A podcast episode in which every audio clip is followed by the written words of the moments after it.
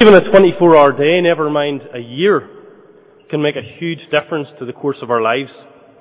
Especially if your name is Jack Bauer and you've got 24 hours to save the world. But um, for Jack Bauer, it's the most 24 hour traumatic day of his life. For everyone watching, it's just wasted 24 hours. But um, either way, 24 hours makes a difference. And a year in our lives makes a huge difference. And so at the end of it, as it comes, you know, closer to the end of the year, and as it comes to 11 p.m. on the 31st of December, we get very conscious of time passing by. The world around us is changing. People around us have changed. And as we reflect, we feel the need to change ourselves as well. The change is troubling. And sometimes we want to change just to keep up with the pace of everything else. Everything from changing our clothes to changing our minds. Most of the time, in truth, the changes that we make and the New Year's resolutions, um, rather being a desire for something really new, um, are an attempt to control or to limit the change that's already happening too fast in our lives. We make resolutions, for example, to change diet and exercise because we look in the mirror or we go for a walk and we don't like how our body is changing. Uh, many other changes we make to save more, to spend more time with children. Whatever the change might be, chances are that we're doing it because we're afraid of what else might change if we don't. We don't like change. That's why whenever um, people look at a child, if they haven't seen them for a while, they, still, they say, wow, you've really grown. Because I think deep down in our hearts we kind of expect everything to just stay the same. We almost get shocked when a child grows, whereas it would be terrible if a child remained two foot tall all their life, wouldn't it? But we don't really like it when things change. But it's nearly 2013, and everything, everything except God, has changed and is changing. And being a believer is being certain of what we're changing into. So that as we see all the change in the world around us, we don't get overcome with fear and troubled in our minds, but instead we well up with hope. Why? Well, turn with me please to Romans 8. We'll read it through together. Excuse me when I cough. so Romans chapter 8. I'll just read through the whole chapter and we're going to look through it briefly. We're not going to focus on anything in too much detail. Uh, but the flow of the chapter kind of lends itself to looking at it all at once. So we'll read the whole chapter. Therefore, there is now no condemnation for those who are in Christ Jesus. Because through Christ Jesus, the law of the Spirit who gives life has set you free from the law of sin and death. For what the law was powerless to do, because it was weakened by the flesh, God did by sending his own Son in the likeness of sinful flesh to be a sin offering. And so he condemned sin in the flesh in order that the righteous requirement of the law might be fully met in us, who do not live according to the flesh, but according to the Spirit. Those who live according to the flesh have their mind set on what the flesh desires, but those who live in accordance with the Spirit have their mind set on what the Spirit desires. The mind governed by the flesh is death, but the mind governed by the Spirit is life and peace. The mind governed by the flesh is hostile to God. It does not submit to God's law, nor can it do so. Those who are in the realm of the flesh cannot please God. You, however, are not in the realm of the flesh, but in the realm of the Spirit, if indeed the Spirit, thank you Ian, if indeed the Spirit of God lives in you. And if anyone does not have the Spirit of Christ, they do not belong to Christ. But if Christ is in you, even though then even though your body is subject to death because of sin, the Spirit gives life because of righteousness. And if the Spirit of Him who raised Jesus from the dead is living in you, He who raised Christ from the dead will also give life to your mortal bodies because of His Spirit who lives in you. Therefore, brothers and sisters, we have an obligation, but it is not to the flesh to live according to it. For if you live according to the flesh, you will die. But if by the Spirit you put to death the misdeeds of the body, you will live. For those who are led by the Spirit of God are the children of God. The Spirit you receive does not make you slaves so that you live in fear again. Rather, the Spirit you received brought about your adoption to sonship, and by him we cry, Abba, Father. The Spirit himself testifies with our spirit that we are God's children. Now, if we are children, then we are heirs, heirs of God and co-heirs with Christ, if indeed we share in his sufferings, in order that we may share in his glory. I consider that our present sufferings are not worth comparing with the glory that will be revealed in us. For the creation waits in eager expectation for the children of God to be revealed.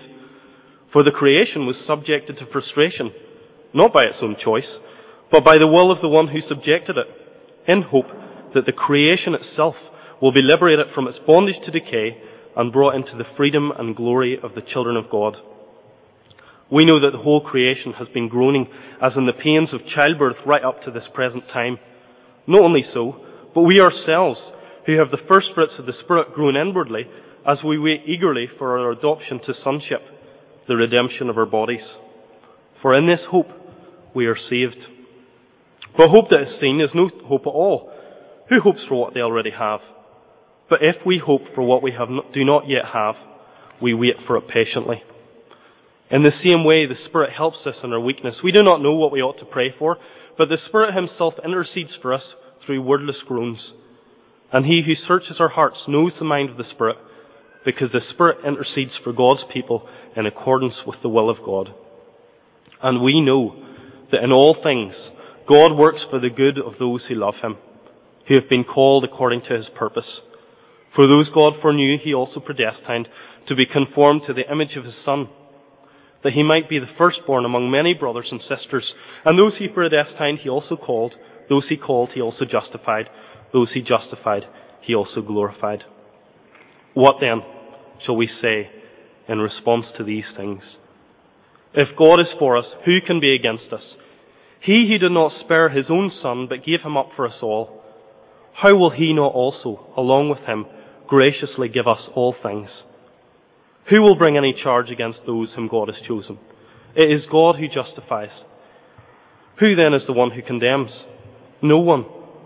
Christ Jesus, who died, more than that, who is raised to life, is at the right hand of God and is interceding for us. Who shall separate us from the love of Christ?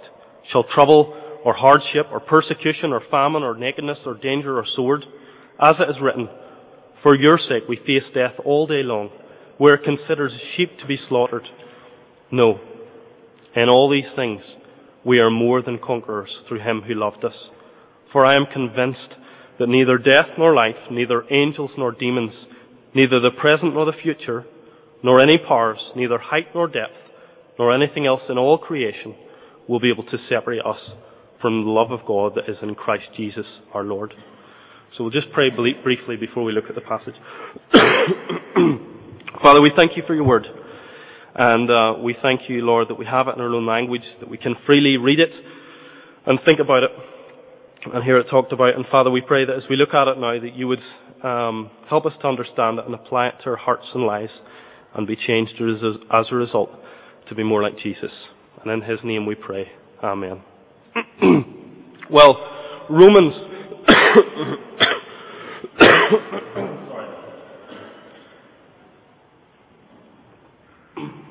Romans um, 5 till the end of, of chapter 8, I suppose the, the biggest theme is probably the theme of hope. Hope comes through faith. And chapter 8, particularly towards the end, is all about the future hope. But uh, before we get to that, um, Paul talks about two different types of people. And the reason why he does is because only one group has a future, only one has a hope. So verses 1 to 17 briefly then. The people of the Spirit and the people of the flesh. Now he starts with those who are in Christ, identified with Christ. They have the Holy Spirit that was living in Christ, now living in them. Now previously in chapter 7, he had been talking about the law, the moral law, the Old Testament law, the simple knowledge of right and wrong, and how really, even though it's good in itself, it condemns us as human beings because we fail to keep it. So here in verse 3, if you look at verse 3, uh, when he writes about the law being powerless because it was weakened by the flesh, he is saying that, right and good though the law may be, it won't save us from our sinful, selfish self because the more law we know, the more we just end up breaking. So really, even though the law, like the law in society, may have a restraining effect on us because of the way we are as human beings, because of our sinful selves, always inclined to looking out for number one, then it might help us clean up a little, but it will never really change who we are deep down. And that's because we've got a serious problem. Now, Paul describes it here as the flesh. Now, he's not literally, of course, talking about our skin or our shells or our physical bodies, but really more the, the fallen part of our humanity. Our worldly desires and our materialism and our worship of self. Uh, and instead of, I suppose, using the word material, like the material uses uh, versus the spiritual, he uses flesh. Because the image is more like something to do with our, our own humanness.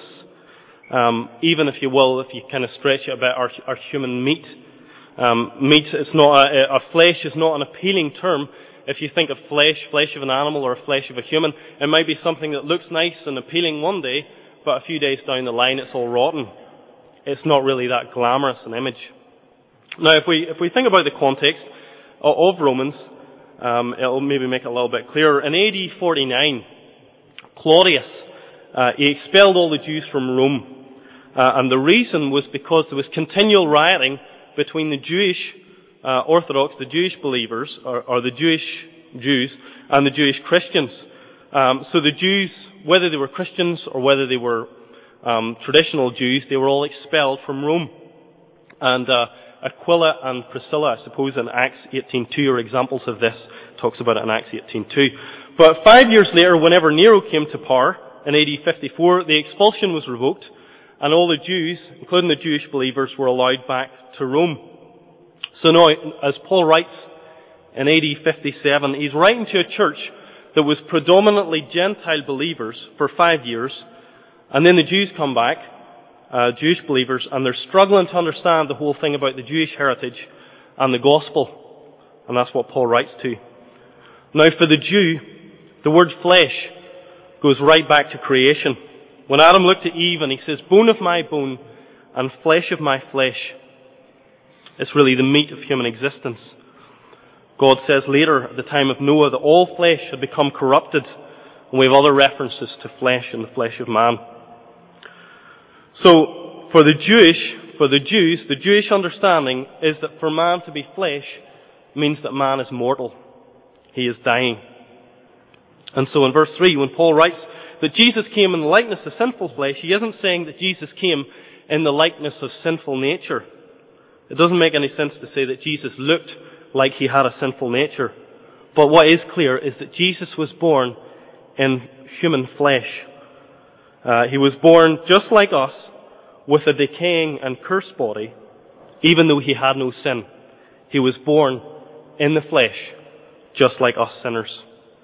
And the purpose of it, as he says, was so that he could offer his flesh as a sacrifice to us, for us, to redeem our bodies through the Spirit. And so the whole consequence of Paul's argument is that he's saying, for those in Christ, there is no condemnation. Instead, we have the same Holy Spirit that was in Christ living in us. So that unlike before when we didn't know Christ, when it was impossible for us to keep the law, we can now keep the law by following Christ because we follow the one who kept the law, who came in the flesh. So then in verses 5 to 8, we move on. We have this great distinction between those who live according to the flesh and those who live according to the Spirit. Those who live out their lives always keeping in mind their own flesh, their own skin, their own earthly mortal existence, and those who look beyond that to the spiritual. Now everything that goes with the flesh is decaying. It's going to die. It's rotting because it's under God's curse.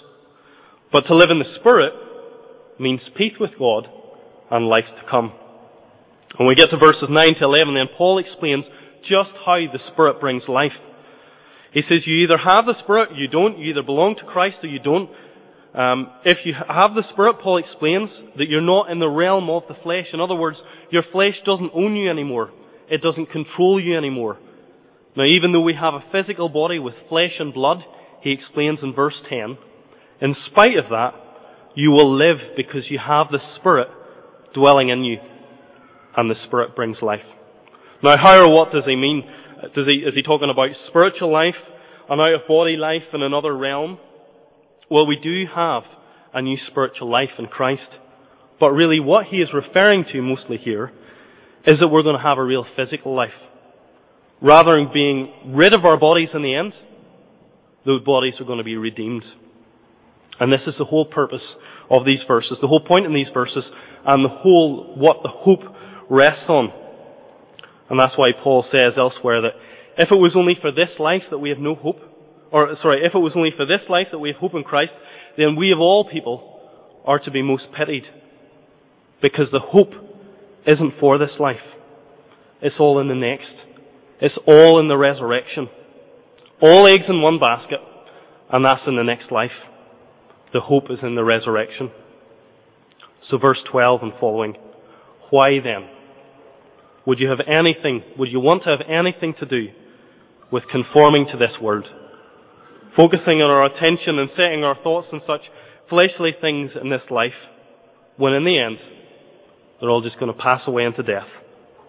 And if we're gripped by these things, then they're just going to drag us down with them. But Christ, he says, saves us from that. He frees us from slavery to sin and saves us from ourselves, me, myself, and I. And he gives us a new identity as a child of God.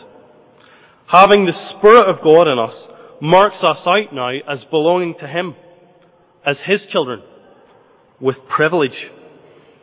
In the Old Testament, God sat at the top of Mount Sinai in unapproachable fire. Whenever the Holy Spirit came at Pentecost, the very feast which commemorated the giving of the law to Moses at Pentecost, that unapproachable fire came down and rested on the disciples' heads. Because of what Jesus had done, the unapproachable, holy, holy, holy God would now be called Abba Father. Basically, Dada. The same kind of uh, word that a little child would use to, to cry out to their daddy. Now, if you've put your trust in Christ, then this is your identity. The, the first verses that we looked at there in the chapter, I suppose, are all about the technical legality and the theology that tells us about the two identities. There's people of the flesh and there's people of the spirit. But if you've trusted in Christ as your Savior and your King, then this is where you are now. You're identified with God as His Son, as one who has the Spirit of God inside them. Because of Jesus' death, you have forgiveness, you have no condemnation, freedom from sin, freedom from self, to have a new identity and a new relationship. One where God becomes our Father and our protector and our provider and the one that we live to please and enjoy. So like Christ, if we love Him and know Him and accepted Him as our Saviour, then we are God's sons, His children. And like Christ, we will be raised from death. And that's where the hope lies. So verses 18 to 30, secondly then, let's look a little bit at the hope and what that means for us in an uncertain world. well, verse 18, well, Paul says the main consequence is that when you think about the hope for the future and you think about today's troubles, wherever they might be, they're not even worth bothering comparing to what is coming. The pure glory of what's going to happen to us as our broken bodies get fixed and our troubled minds are finally and completely calmed, and every sin which bothered us is finally taken away or removed, every pain and every hurt is gone, that will be the greatest demonstration of God's work in all its glory. The redemption of the creation, and particularly us, the redemption of His prize. He says it's not worth comparing even the greatest troubles in life that we might have, and He had plenty. He says, even in verses 19 to 22, even the creation looks on in anticipation to see what's going to happen to us as we're fully transformed into the children of God. The creation can't wait. Since the fall, everything in the entire creation, from stars to shellfish, has been suffering because of our sin. Everything from massive tsunamis to hurricanes to myxomatosis and little bunny rabbits can be traced back to the first human decision to rebel against the Creator. The creation didn't decide to sin. It didn't rebel against its creator. Animals didn't decide to rebel against their creator. But Paul reminds us that God chose to frustrate the entire world and any hope for humanity. God frustrated the creation so that it might play its part in the redemption of humanity. In the hope that the creation itself would one day be set free and share in the freedom and redemption with the caretakers that it was originally created to have. That's the hope for the world around us, verse 18 to 22. And then 23 to 30, we have the hope for the child of God. Now, it's not just the, the creation that wants the redemption to come. We should too. We must do, if we have the Spirit of God in us. Not that we'd want to give up on life, or want it all to be over, or wish it all away, but there's something in us that just wants it all to be fixed. Instead of having a, a fearful expectation of judgment to come after death, there's a desire for everything to be made new, for us to be made new. And specifically here, of looking forward to redemption of our bodies as we gain the full benefits of sonship. As Christians, uh, a huge amount of our time is, is spent in demonstrating God's redemption to the world now. Good deeds, transforming society where we can, having a, good or a redemptive influence in someone else's life, and most of all, sharing the, the good news uh, of Jesus with others. I know, even though we can hope for some kind of redemption in the world around us, and we should, uh, just as we are, are described as first fruits, we should also hope for fruit in the world. But really, ultimately, the real hope is, as just in the last point, isn't for now, but it's all eggs in one basket and it's all for the life to come. Hope through Christ beyond the grave. Verse 24, because it's this hope that we're saved. No hope in results for the transfer, transformation of the community or society, or even results for our church. That is not what our hope is in. Our saving hope cannot even be seen in this life, he says. In fact, Paul says that hope that is seen is no hope at all. It's no hope for something that we can actually envisage getting hold of in this life, or something more of what we already know. It's hope for something that we don't have yet. And we have to read right up until the end, patiently, he says, until we can claim it. Until then, the Spirit will help us, even in our prayers. Verse 26. And he's talking about tongues here so much, but he's talking about, like before, some kind of a, a holy attitude of discontent. Where we know that we need to pray and we know that there's something not right in our lives and we're not content with the way the world is around us. And we just want to change, but we don't even know what to say or where to start or how to pray about it. The Holy Spirit is interceding for us and groaning on our behalf. That's what Paul's talking about. Because it's all in the context of hope and change. The Spirit is inside us and He's changing us and transforming us as we look forward to the day when everything is going to be completely restored. In all things, we know that God is working and will work for the good of those who love Him. And it all comes back to that initial trust and faith. If we, excuse me, if we have faith and trust in Him to save us and guide us in our lives, then we have the Spirit in us and we know that there is a future for us. We have been called according to His purpose. He knew us and He loved us from the beginning. And He gave us the destiny of being like Jesus, predestined according to the likeness of His Son. That means our destiny is to be like Jesus. The day is coming when we will see Jesus face to face, along with many others like ourselves, and He says it will be glorious. That's the future that we hope for. So finally then, what is the response?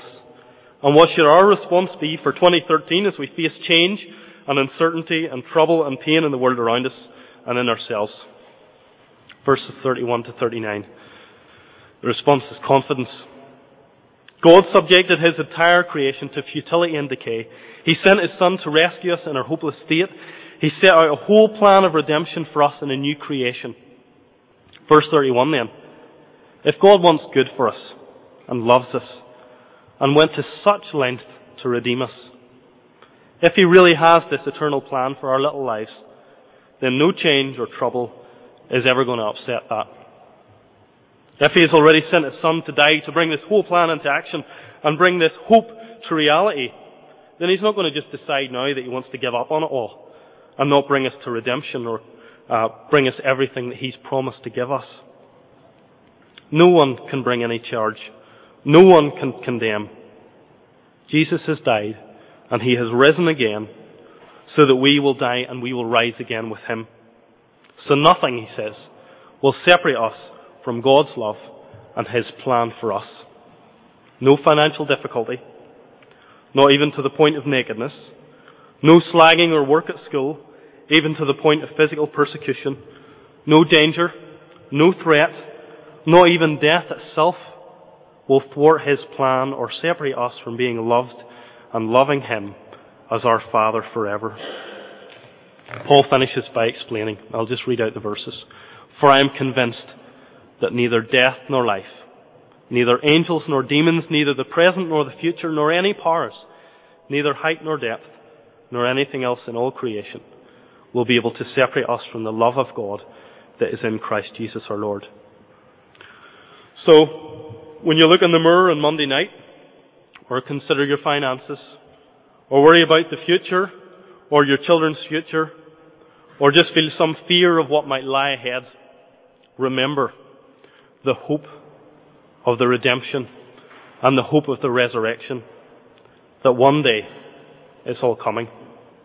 The world is changing, our bodies are changing, but no matter what happens, if the Holy Spirit lives in you through faith in Christ, then nothing will change the plan that God has for you.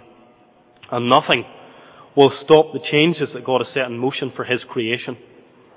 The creation will be changed. We will be changed. And we can be sure that our hope will not be disappointed. Amen. Thanks, Jonathan.